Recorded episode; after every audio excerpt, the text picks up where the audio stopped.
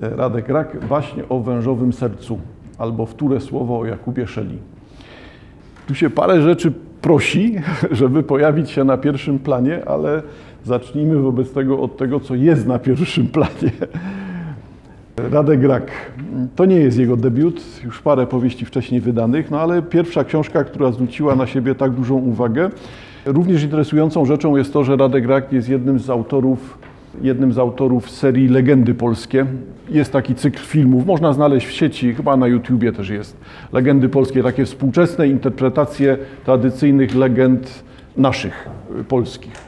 Postać ciekawa, oryginalna, i w jakiś sposób nam bliska. Znaczy nam bytomianom w sensie e, naszej historycznej przynależności do księstwa krakowskiego. Wobec tego jakby jako bytom ciążymy na wschód trochę, chociaż to takie tereny przejściowe i pogranicza i tak dalej. Książka wobec tego o tyle zaskakująca, że Radek Rak zdecydował się na wpisanie siebie i raczej myślę, że wpisuje sobie taką znowu mityczną, pewną baśniową opowieść o własnej rodzinie. Jednego ze swoich przodków umieszcza tutaj tej powieści jako ksenesa raka, więc zapewne to funkcjonuje. I możliwe nawet, że na tym terenie jest to jego autentyczny przodek, jak najbardziej niech będzie. Czy tak związany z postacią Jakuba Szeli, to już jest rzecz umowna, ale jakby nie, nie to roztrząsajmy. Wobec tego Radek Rak, na pewno fascynat Galicji. A czy to taka Galicja, a jeszcze dalej w stronę, w stronę Bukowiny, tych dawnych terenów, takich dzisiejszej Ukrainy Zachodniej, pewnie tak to na to trzeba było patrzeć, no, odkładamy. Książka Baśń o wężowym w sercu od razu sugeruje, że będziemy w kręgu baśni. I to jest bardzo ciekawe ujęcie baśni w tej książce, bo będziemy mieli baśń pisaną ze świadomością opowiadania baśni i z dystansem do samego opowiadania baśni. Zaraz będzie to wychodziło, że to jest takie coś, co od razu wywołuje powinno wywoływać zaniepokojenie czytelnika. Jak to w końcu jest? Czy my czytamy o historii, czy czytamy opowieść baśniową? A na ile opowieść baśniowa jest oryginalna, przez oryginalną baśń rozumiem, jest to baśń, która pojawiła się w tradycji ludowej, czy właśnie w tradycji mówionych opowieści, i znana jest dużej grupie ludzi i podjęta jako baśni jest z tej świadomości, z takiego folkloru, troszkę niezręcznie to powiedziane. A na ile jest to dzieło autorskie? No, żeby nas jeszcze bardziej wprowadzić w zaniepokojenie, no to nie dość, że się pojawia baśń o wężowym sercu, zostawmy sobie to, to wężowe serce, za chwilę się będzie wyjaśniać, no to mamy podtytuł będący grą literacką bo to jest baśnie o wężowym sercu albo wtóre słowo o Jakubie Szeli. Wtóre słowo o Jakubie Szeli część z Państwa, jak wytęży pamięć, to może pamiętać, że rzeczywiście w materiale szkoły jeszcze w PRL-u, lata 60., 70., była w lekturze, przynajmniej była w podręczniku, opowieść pierwsza o Jakubie Szeli, czyli słowo o Jakubie Szeli Bruno Jasińskiego. Bruno Jasiński już na emigracji, jeden z, na emigracji po I wojnie światowej, jeden z naszych literatów, futurystów, taka bardzo znana postać i znacząca dla Polski, znacząca dla emigracji, funkcjonująca też na krawędzi faktu i legendy, z, przez dziesięciolecia nieznanym finałem życia, z taką odrębną legendą. No dzisiaj już wiemy, że Bruno Jasiński został rozstrzelany i leży na cmentarzu w Moskwie no ale przez lata znikał po prostu. Nie było go na emigracji, znikał. Nie wiadomo, co się, co się z nim działo. Dlaczego ta książka była w PRL-u, czyli książ książka, no niech będzie, że to ma wydania książkowe też, tak naprawdę jest to poemat. Kilkuczęściowy poemat, niewielki objętościowo, kilkanaście stron, tak z pamięci powiem, pod tytułem Słowo o Jakubie Szeli. Słowo o Jakubie Szeli, poetycki opis tegoż, tej postaci, tegoż przywódcy, niech będzie buntu chłopskiego i pewnie właśnie przez to bycie przywódcą buntu chłopskiego to pasowało do tej opowieści, która dominowała w Polsce połowa XX wieku, czy druga połowa XX wieku, czyli jak to chłopi zawsze ciemiężeni byli, jak to, jakie to tam okrucieństwa się pojawiały, a panowie są zawsze źli. Dużo z tej opowieści jest podjęta przez Raka. Tylko tyle, że to podjęcie przez Radka Raka opowieści o Jakubie Szeli ze wskazaniem na Brunona Jasińskiego, a przez tego Brunona Jasińskiego, który potem funkcjonował w życiu literackim w Polsce jako przykład tego człowieka piszącego o sprawiedliwym buncie sprawiedliwych chłopów, którzy nad sobą mieli diabelskich panów. No bo to tak trzeba by poopowiadać trochę. No to na ile to jest podjęcie takiej tonacji, a na ile wszystko to jest tutaj w cudzysłowach albo ze znakami zapytania. Bo ta opowieść jest inna. Zresztą wyraźnie widać, że nie jest to wtóre słowo o Jakubie Szeli, czyli baś o wężowym sercu, tylko jest to baśń na pierwszym planie. A potem pojawiają się te skojarzenia takie troszkę mityczne czy mitologiczne z tym sercem węża. No i to ta uwaga literacka, że w jakiś sposób odwołuje się to do słowa o Jakubie Szeli Brunana Jasińskiego. Żeby to jednak nie wisiało nam tak bardzo w powietrzu, co jest bezwzględnym faktem. Jesteśmy wobec tego w roku 1846. Równolegle trwają dwa działania. Z jednej strony trwa kolejna próba zorganizowania się, samoorganizacji Polaków, przygotowania do tego, że trzeba by po raz kolejny zawalczyć o, o jakieś prawa, o jakieś samostanowienie, jakąś odrębność i zaczynają się przygotowania do powstania. One trwają oczywiście przed 1946 rokiem i te przygotowania do powstania nigdy nie będącego wielkim wydarzeniem, bo to jest powstanie 1846 roku, tak zwane powstanie krakowskie, czy tak historycy przywykli je nazywać. Wobec tego to powstanie było krakowskie, w niewielkim stopniu galicyjskie, troszkę szerzej. A jeżeli mówimy o ogólnopolskim, to tak sobie, tak sobie. Tam pojedyncze punkty, pojedyncze postacie występowały poza terenem Galicji w czasie tego powstania, czy brały udział w, tym, w tej, tej walce w tym czasie. Wobec tego, o czym jest to równoległe wydarzenie? Władze austriackie były świadome tego, że zaczyna się coś dziać, coś, co byłoby niezręczne, niewygodne dla monarchii.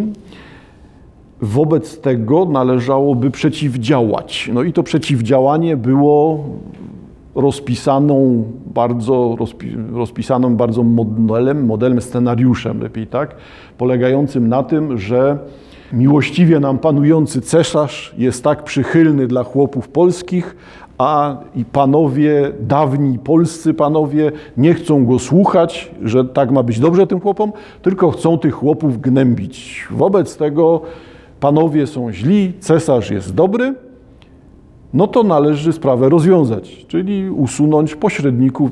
I tu pojawia się to działanie po stronie austriackiej, które ostatecznie prowadzi do zachęt i moralnych, i finansowych, budujących ludobójstwo.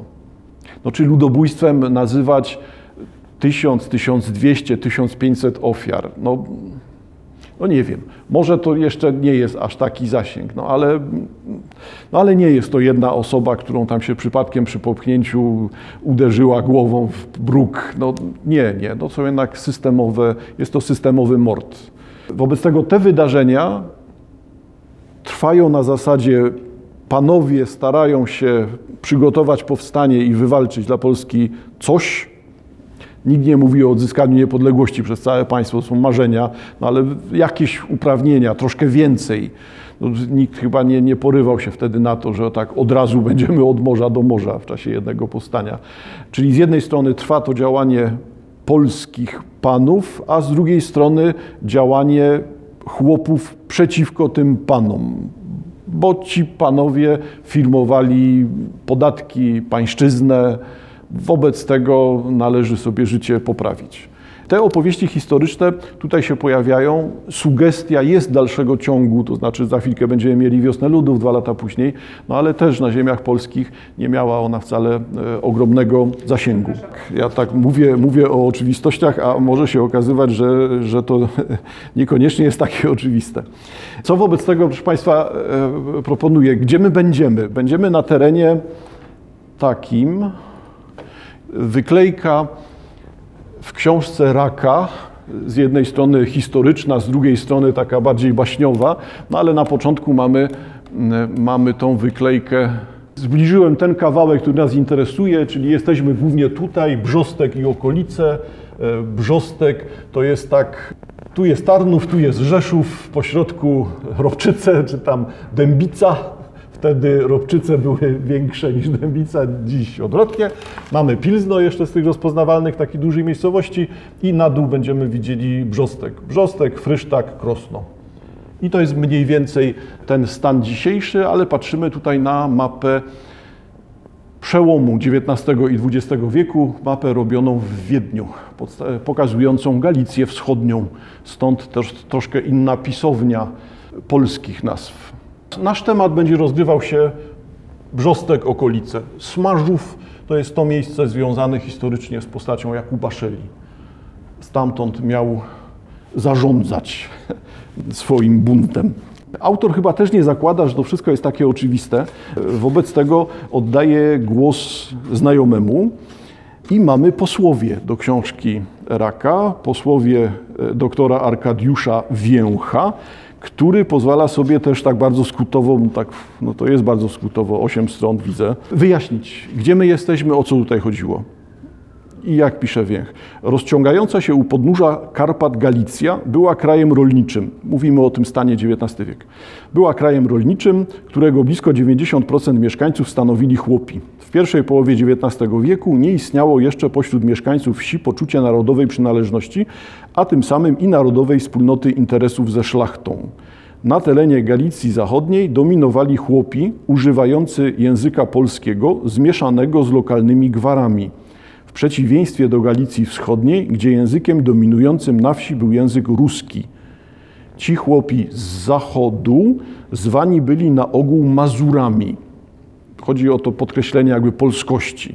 To na tej mapie nie jest zbytnio widoczne. Cały ten teren, na który patrzymy, dzieli się na Dolinian i Pogórzan, czyli ta część północna to są tereny będące płaskimi terenami, a na północ, czyli Brzostek już jest na Pogórzu i na północ i dalej mamy już tereny górskie. Tam mniej więcej ten podział, w tym miejscu podział też jest widoczny w kulturze ludowej, ale to znowu musimy odłożyć. I ci nasi z Galicji Zachodniej. Oni sami zresztą uważali, że przede wszystkim są tutejsi, cysorscy, a Polakami są pany przedstawiciele stanu szlacheckiego, właściciele majątków ziemskich, folwarków, ci, te, te pany, wykorzystujące chłopów do przymusowej pracy w swoich włościach. Franciszek Salezy Jezierski, pisząc pod koniec XVIII stulecia o relacjach panujących na wsi, zauważał: Chłop w Polsce ma tylko przedmioty duszy i ciała, ale zaś osoba jego nie jest człowiekiem, ale rzeczą własną szlachcica, który będąc panem jednowładnym chłopa, może go przedawać i kupować, obracać na swój użytek, tak jak bydło przedaje się z folwarkami i opisami inwentarzów. Czyli mamy taką pozycję no, bardzo ostrą, także jeżeli dołożymy do tego tą świadomość ciągnącą się od stuleci, to znaczy pan w Polsce jest panem nie tylko swojego dworu, ale całego swojego majątku, a majątek składa się z tego, co jest ziemią, lasem i wszystkim, co żywe. Czyli na równi traktujemy ilości bydła, jak ilości chłopów, bo to jest element stanu majątkowego. Bardzo mocno powinno to przypominać pewnie jakieś historie typu południe Stanów Zjednoczonych i czarni zrywający bawełnę. No, status jest tutaj bardzo podobny znaczy z całą tą otoczką. Pan może karać, Pan może zabijać, to są Jego własności. No, teraz jakby skupiam się na tym, co jest podobieństwem. Różnice też były, tylko te różnice bardzo często sprowadzały się do deklaracji. Chłop może ubiegać się o swoje prawa, ale lepiej, żeby tego nie robił, bo go za to spotka tylko dodatkowa kara. Ale może, tylko znowu, nikt go nie będzie słuchał. No, takie to jest. Jakaś różnica jest w stosunku z niewolnikami, ale nie jest to różnica duża. E, wobec tego te wszystkie trudności związane z sytuacją chłopską i to trwającą, trudno powiedzieć, przez stulecia, bo to nie jest kwestia kilkudziesięciu lat, tylko stulecia. Co dalej? E, na przykład mamy e, bardzo dobrą rzecz przez Wiecha tutaj wspomnianą, Dobry przykład stanowić może historia Antoniego Bryka. Mm, Postać żyjąca od 1820 do 1881 roku. Kim był Bryk? Profesorem krakowskiego uniwersytetu. Urodzony w chłopskiej rodzinie spod Dubiecka, należący do hrabów krasińskich, zbiegł, żeby mógł odbyć edukację. Ucieka jako dziecko, zostaje zbiegiem, wobec tego jest poszukiwany jako przestępca, jako zbieg. Udaje mu się nie tylko ukończyć edukację, ale ostatecznie zdobyć profesurę. I on do śmierci spotyka się z nakazami, że ma wrócić i odrobić obowiązującą go pracę na rzecz rodziny, do której należy. Bo taki jest system. On może sobie być profesorem, ale on jest chłopem. Jako chłop musi. On nie jest samodzielną osobą. Oczywiście, że nie odrabia, ale prawnie no, powinien tam jechać i te pięć dni w tygodniu robić, a potem sobie w wolnym czasie być profesorem. To jest oczywiście skrajny przypadek jeden, taki bardzo mocny, że profesor, profesor jest ścigany do odrabiania pańszczyzny. Dalej wiech. Dużym problemem występującym na galicyjskiej wsi był powszechny pośród chłopów alkoholizm. W 1844 roku 60% spirytusów monarchii habsburskiej wytwarzane było w Galicji. Tak, zwróćmy uwagę na to. To nie jest tak, że to 60% spirytusów Galicji dla Galicji. Cała monarchia austro-węgierska ma z tego miejsca 60% spirytusu. To pokazuje, na jaką skalę jest tutaj produkowany spirytus i potem jeszcze pochodne tego spirytusu. Dlaczego w ten sposób? Prawo właścicieli ziemskich do propinacji, czyli wyłączne prawo do produkcji i sprzedaży alkoholu w obrębie posiadanych majątków, przyczyniało się do polepszania sytuacji materialnej dziedziców, a negatywnie odbijało się na wykorzystywanej ludności chłopskiej. Dlaczego w ten sposób? Ponieważ propinacja oznaczała z jednej strony nadanie przez Pana prawa do produkowania i sprzedaży alkoholu, ale z drugiej strony nakazywała chłopu korzystanie tylko z tych punktów, w których sprzedawany jest alkohol tego Pana. Czyli jakby rynek żaden nie działa. Jeżeli pan ustanowi taką cenę za alkohol, to tu musisz u tego pana kupować. W skrajnym przypadku możesz się rozliczać w alkoholu z panem, czyli pan zamiast wypłacać jakieś należności za pracę, bardzo umowna rzecz, no to w tym momencie wyda ci to w postaci możliwości przepicia tego od razu, tych pieniędzy. Wiek proponuje tutaj bardzo jednoznaczną, taką zero-jedynkową sytuację. Karczmy, których produkowano alkohol dla chłopów i realizowano te kwity na alkohol, dzierżawione przez Żydów, stawały się głównymi punktami na mapie galicyjskich wiosek, w których utarło się niezwykle popularne powiedzenie. To powiedzenie brzmi: chłop zbiera, pan przepuszcza, Żyd zyskuje. Co się dzieje z owocami pracy? Wszystkie zależą od pracy chłopa, które roztrwonione są przez Pana, a zarabiają na tym Żydzi. Bardzo mocno w tym jednym powiedzeniu widać od razu trzy grupy, które będą u Radka w tej powieści bardzo widoczne. Czyli grupę panów, oczywiste, chłopów, tak, i Żydów. Odrębną. I też odrębną egzystencjalnie. Status Żydów nie jest statusem ani pańskim, ani chamskim. Dlaczego mówię chamskim? No ponieważ u Radka konsekwentnie pojawia się to określenie. Jak są panowie, to są chamy. Nie panowie i chłopi, tylko panowie i chamy. Wobec tego, jak są chamy i chamy są zależne od panów, to odrębną grupą są Żydzi i ci Żydzi nie będą ani chamami, ani panami, ale to oznacza też nie będą ludźmi. Następuje takie zjawisko. Przynajmniej chamy mają chamską duszę, a Żydzi nie. Jest odrębna sytuacja. Za chwilkę będziemy to w tekście też widać.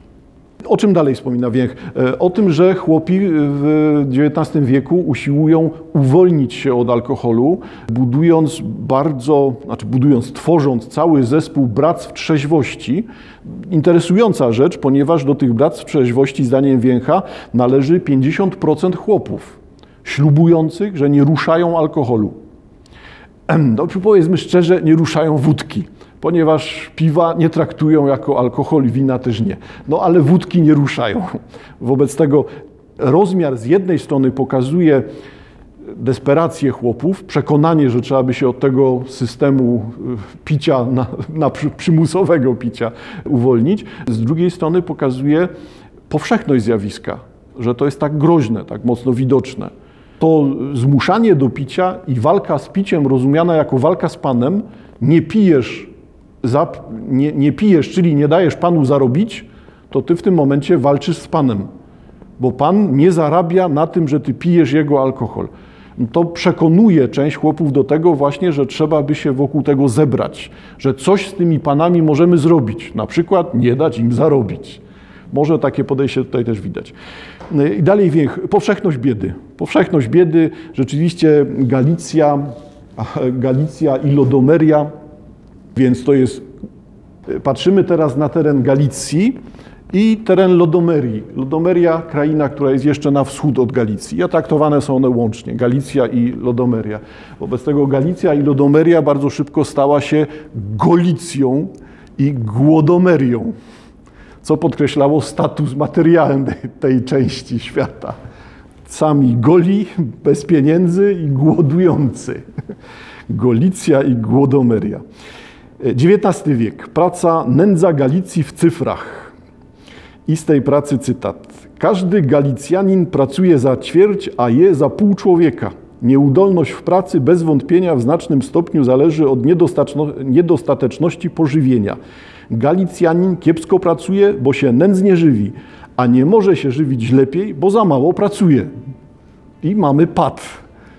To jest pad pokazujący tą skrajną sytuację, że ludzie umierają z głodu, dlatego że umierają z głodu. Wobec tego nie są w stanie nic zrobić, żeby nie umierać z głodu. Robi się z tego już skrajna paranoja. Podstawą chłopskiej diety były coraz popularniejsze od początku XIX wieku ziemniaki, które królowały na włościańskich stołach. Spożywano je w różnych postaciach. Gotowane, przypiekane, tarte. Popularna była zupa ziemniaczana albo ziemniaki kiszone poddaję się, naprawdę. Ja nie wiem, jak można kisić ziemniaki, bo efekt chyba jest dość przerażający, ale no, historyk pisze, że ziemniaki kiszone. Lekko zepsute lub zmarznięte dodawano do potraw mącznych lub wypiekanego chleba, dzięki czemu zwiększano jego objętość, oszczędzając zboże. Czyniono tak również, dodając do niego nawet popiół drzewny. No bo wszystkie produkty, które w jakiś sposób były jadalne, no nadają się tutaj do przetworzenia. No stąd to podejście takie właśnie. Zresztą to podejście do chleba zrozumiałe, tak? że im ubożej, tym większy kult chleba.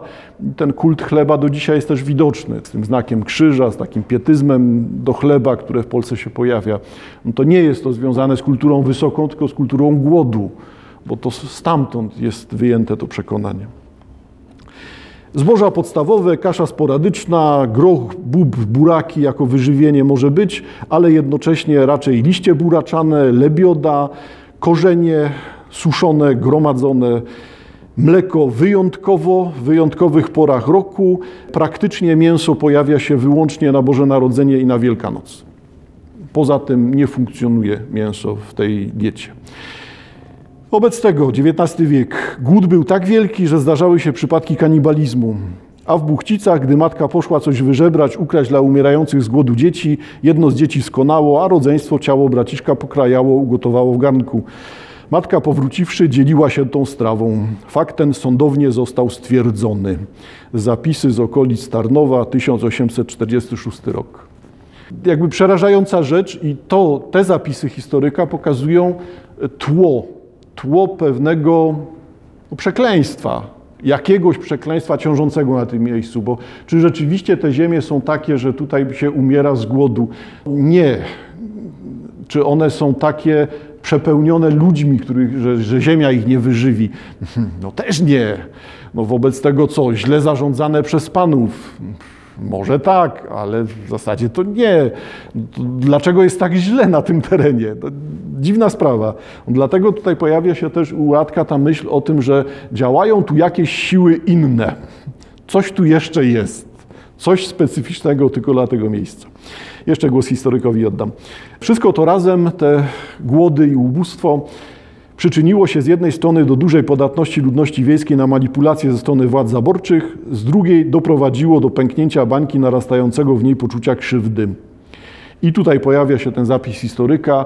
Trwa przygotowanie do powstania, a jednocześnie zaborcy mogą wykorzystać biedę i głód jako paliwo nienawiści, którą można podsycić i posłużyć się chłopami. Okoliczności wybuchu chłopskiej rewolty od niemieckiego słowa raub, oznaczającego rabunek, nazywanej rabacją, a także rzezią galicyjską lub krwawymi zapustami. Wymiennie tych nazw się używa. Krwawe zapusty stosunkowo rzadko, tak myślę. Rzeź galicyjska powszechnie, ze względu też na tą tradycję Wyspiańskiego, który wprost pisze o, o rzezi galicyjskiej. No i wymiennie z rzezią galicyjską rabacja, rabacja galicyjska, jako określenie buntu chłopów. Być może z inicjatywy starosty Tarnowskiego na przełomie stycznia i lutego 1846 roku zaczęto po karczmach rozpuszczać plotki, że panowie z dworów mają zamiar napadać pod osłoną nocy na wsie i mordować ich mieszkańców, aby móc przywłaszczyć sobie chłopskie grunty. Panowie wymordują chłopów po to, żeby przejąć majątek chłopów. No, przy czym tam naprawdę są bardzo małe ilości gruntów. Bardzo mało prawdopodobne, no ale, ale jako argument wszystko może posłużyć, no to dlaczego nie? Wtedy, y, gdy wnet miała nastąpić rabacja, szły wieści po wsi, że panowie będą chłopów rżnąć, aby każdy przygotował, każdy z chłopów, przygotował widły, cepy i kosy i nie dał się panom zarżnąć. Strach padł na ludzi i kopali jamy z daleka od domów. I tam miano się chować, gdy ten dzień nadejdzie. Kto to mówił pierwszy, nikt nie wiedział, ogólnie mówili wszyscy. No i pojawia się to, że cesarz, ta, ta wersja taka, że cesarz właśnie miał znieść pańszczyznę, czy zniósł pańszczyznę, a panowie ukryli nakaz carski zniesienia pańszczyzny, bo chcą dalej pańszczyzny wśród chłopów. No i mamy kolejny argument. Powstanie wybuchło, ale też powstanie upadło między innymi za sprawą samych chłopów, bo grupy powstańców w 1946 roku, gdy zmierzały w stronę dużych miast, to te grupy panów powstańców idących na miejsca zebrań, uzbrojonych, idących na miejsca zebrań powstańców, typu tam miejsca Tarnów czy Kraków, zostały w drodze na te miejsca wymordowane przez chłopów. No więc trudno było dalej rozwijać wątek powstańczy.